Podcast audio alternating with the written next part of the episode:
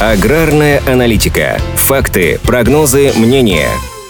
В России стартовала уборка бахчевых культур. К началу августа аграрии собрали уже более 22 тысяч тонн. Пока эксперты отмечают высокие показатели урожайности и прогнозируют как минимум повторение среднемноголетних значений. Минсельхоз ожидает урожая бахчевых около 2 миллионов тонн. Из них около 680-700 тысяч тонн придется на организованный сектор, а остальное обеспечат фермерские хозяйства. Динамика роста заметна. В прошлом году в этом секторе собрано 650 тысяч тонн, а в 2020 всего всего 580. Среди бахчевых культур в России самыми популярными являются арбуз, дыня и тыква. Почти половина, 48% в общей структуре их производства приходится на Астраханскую область. В 2022 году в товарном секторе здесь рассчитывают на 320 тысяч тонн арбузов и дынь. В этом сезоне астраханские бахчеводы засеяли более 9 тысяч гектаров. В топ-5 регионов лидеров по этому виду культур также входят Краснодарский и Ставропольский края, Волгоградская и Оренбургская области. Активно развивается производство производства и в южных регионах – в Чечне, Дагестане и Крыму. В некоторых областях созревание арбузов и дынь несколько запаздывает. Например, в Волгоградской области первые арбузы в текущем сезоне появились на прилавках только к концу июля, а пик придется на последние дни августа и начало сентября. Такой сдвиг связан с погодными условиями из-за холодной весны и не очень жаркого лета. Температурные рекорды в этом году Волгоградская область не бьет. Эксперты отмечают, что сегодня выращивать арбузы и бахчевые в целом дело рискованное. Несмотря на высокую доходность, они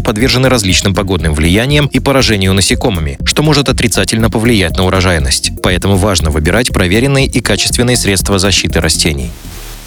Аграрная аналитика подготовлена по заказу компании «Сингента».